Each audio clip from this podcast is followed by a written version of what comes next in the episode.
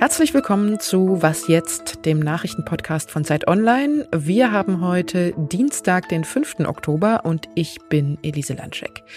Bei mir geht es heute um die Frage, ob synthetisches Kerosin den Luftverkehr tatsächlich grüner machen könnte und warum Politikerinnen und Politiker immer so abstrakt und in Worthülsen sprechen, vor allen Dingen, wenn Wahlkampf ist, und was das mit uns, dem Wahlvolk, so macht. Und zwischendrin, da erfahren Sie heute noch was über Killer, Streit und Elend. Aber keine Sorge, so schlimm wird's gar nicht. Und jetzt hören Sie erstmal die Nachrichten. Auch wenn es derzeit stark nach einer Ampelkoalition aussieht, will die Union weiterhin für ein mögliches Jamaika-Bündnis sondieren. Heute treffen sich dazu die Verhandlungsteams von C D U, C S U und den Grünen. Differenzen zwischen den Parteien wird es dabei viele geben, etwa in der Umwelt-, Sozial- oder auch der Finanzpolitik.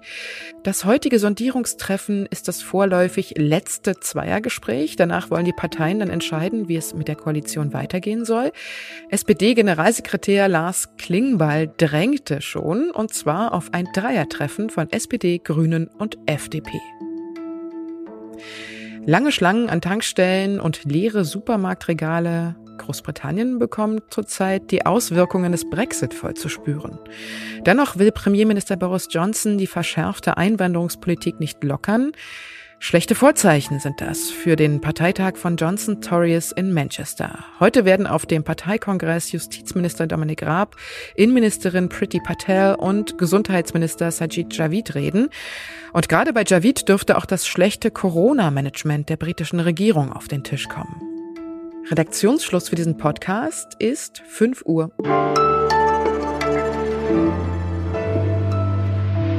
Fliegen ist schlecht fürs Klima, das ist jetzt erstmal nichts Neues.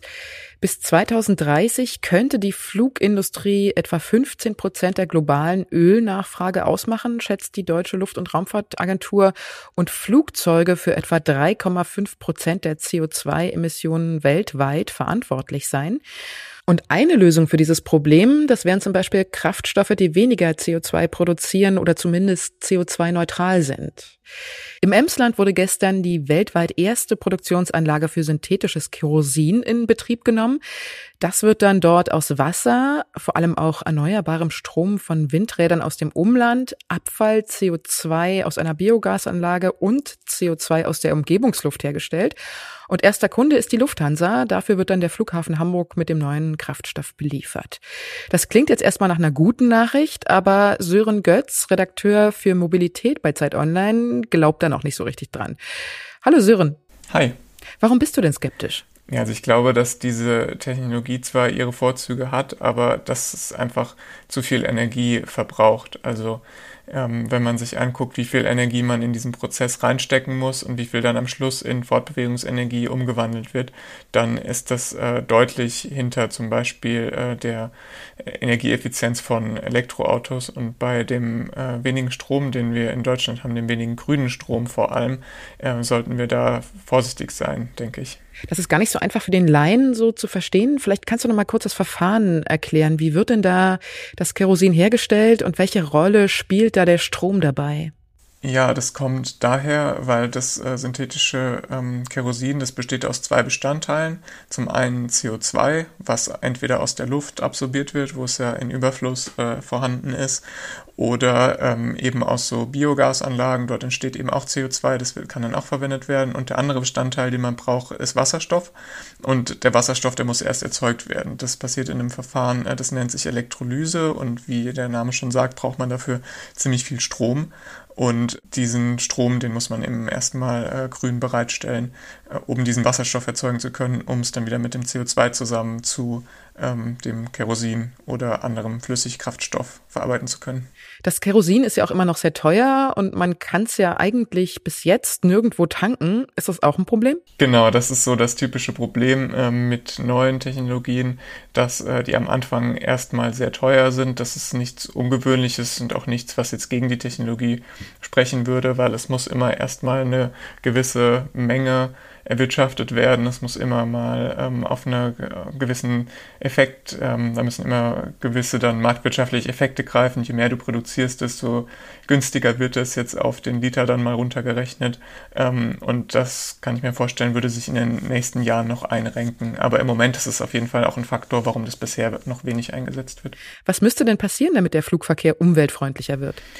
Ja, am besten mit dem Zug fahren, hm. soweit es geht. Und ähm, ansonsten für die Langstrecke sind es schon eine Technologie, die äh, irgendwann mal eingesetzt wird, vermutlich. Ich plädiere nur dafür, damit halt vorsichtig zu sein. Also ähm, ich sehe so ein bisschen die Gefahr, dass man sich denkt, gut, jetzt haben wir hier diese äh, Technologie, die verspricht, C O zwei neutral zu sein, dann ist es ja e- egal, ob ich dann jetzt am Wochenende nach Barcelona fliege oder für den Geschäftstermin mal kurz nach New York.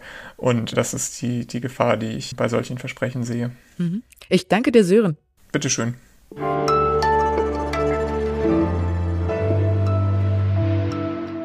Und sonst so?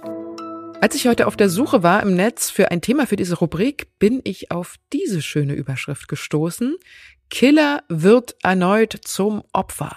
Großer Aufreger offenbar, großes Ausrufezeichen dahinter. Was passiert ist, stand dann unter dieser Überschrift. Zum dritten Mal inzwischen ist das Ortsschild des süddeutschen Dorfes Killer gestohlen worden. Das Schild ist offenbar schon zum Kult geworden und hängt jetzt vielleicht schon in mehreren Jugendzimmern überm Bett.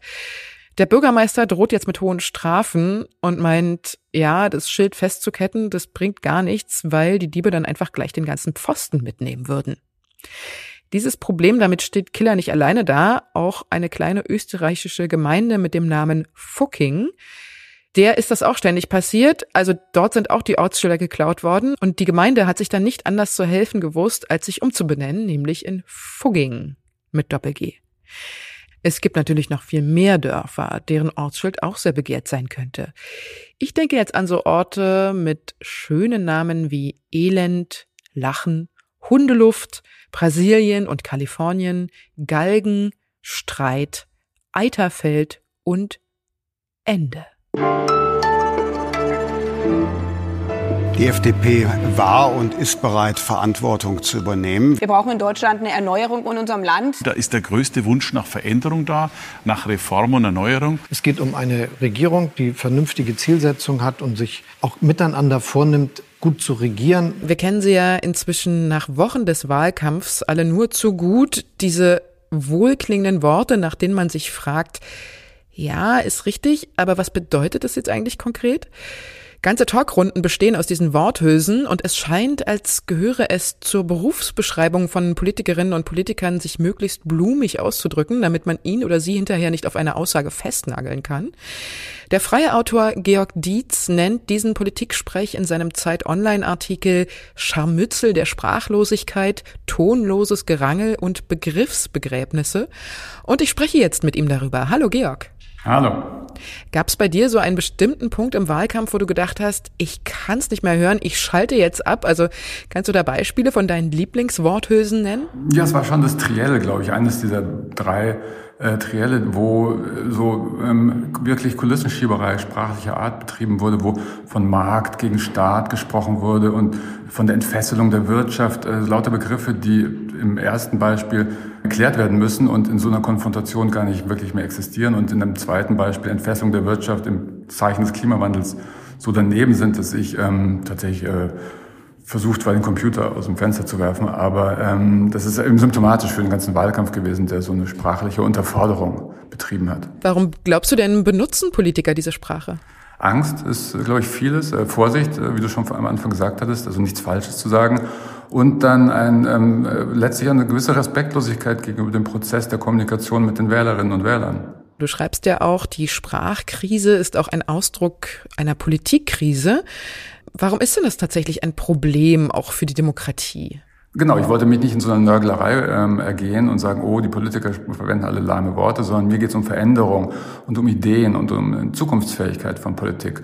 Und dazu muss man mutig sein, muss man experimentieren, muss man lebendig sein und muss eben mit anderen Worten, glaube ich, auch ähm, sich selbst ermutigen, dass Wandel möglich ist. Und diese Worte fehlen. Deswegen nutzt die Sprachkrise eigentlich nur den Kräften der Beharrung. Ja, und es klingt auch häufig einfach total unauthentisch, ne? Man denkt, so spricht ja niemand.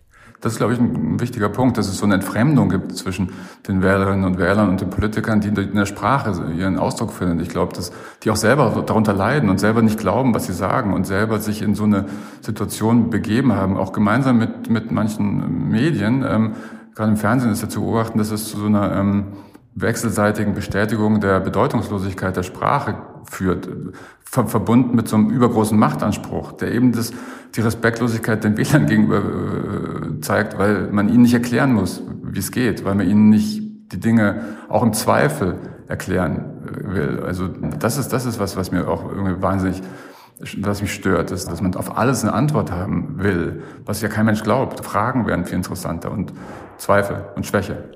Was wäre denn ein gelungenes Beispiel für Politikersprache? Gibt es da vielleicht international irgendjemanden, wo du findest, dass der oder die das richtig gut macht? A O C ist natürlich immer ein großes Vorbild, also die einfach sagt, eat the rich. Ähm, ist auf jeden Fall eine andere Art der authentischeren Kommunikation. Das finde ich erstmal interessanter.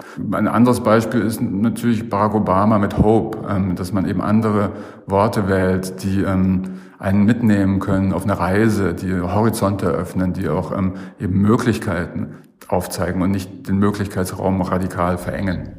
Also das heißt, du hast so U S-amerikanische Vorbilder hauptsächlich. Danke dir, Georg. Gern. Und das war was jetzt für heute. In unserem Update um siebzehn Uhr erzählt Ihnen meine Kollegin Monja Mayborg, was sonst noch so los war. Und Sie können uns wie immer schreiben, wenn Sie Fragen haben oder Lob oder Kritik loswerden wollen. Unter wasjetzt at zeit punkt de. Tschüss und bis bald, sagt Ihre Elise Landschek. Es gibt noch mehr schöne Ortsnamen. Frühling, Kotzen, Antwort, Grab, Hölle, Katzenhirn, Prügel, Husten, Halbhusten, Kloschwitz, Kufras, Leichendorf.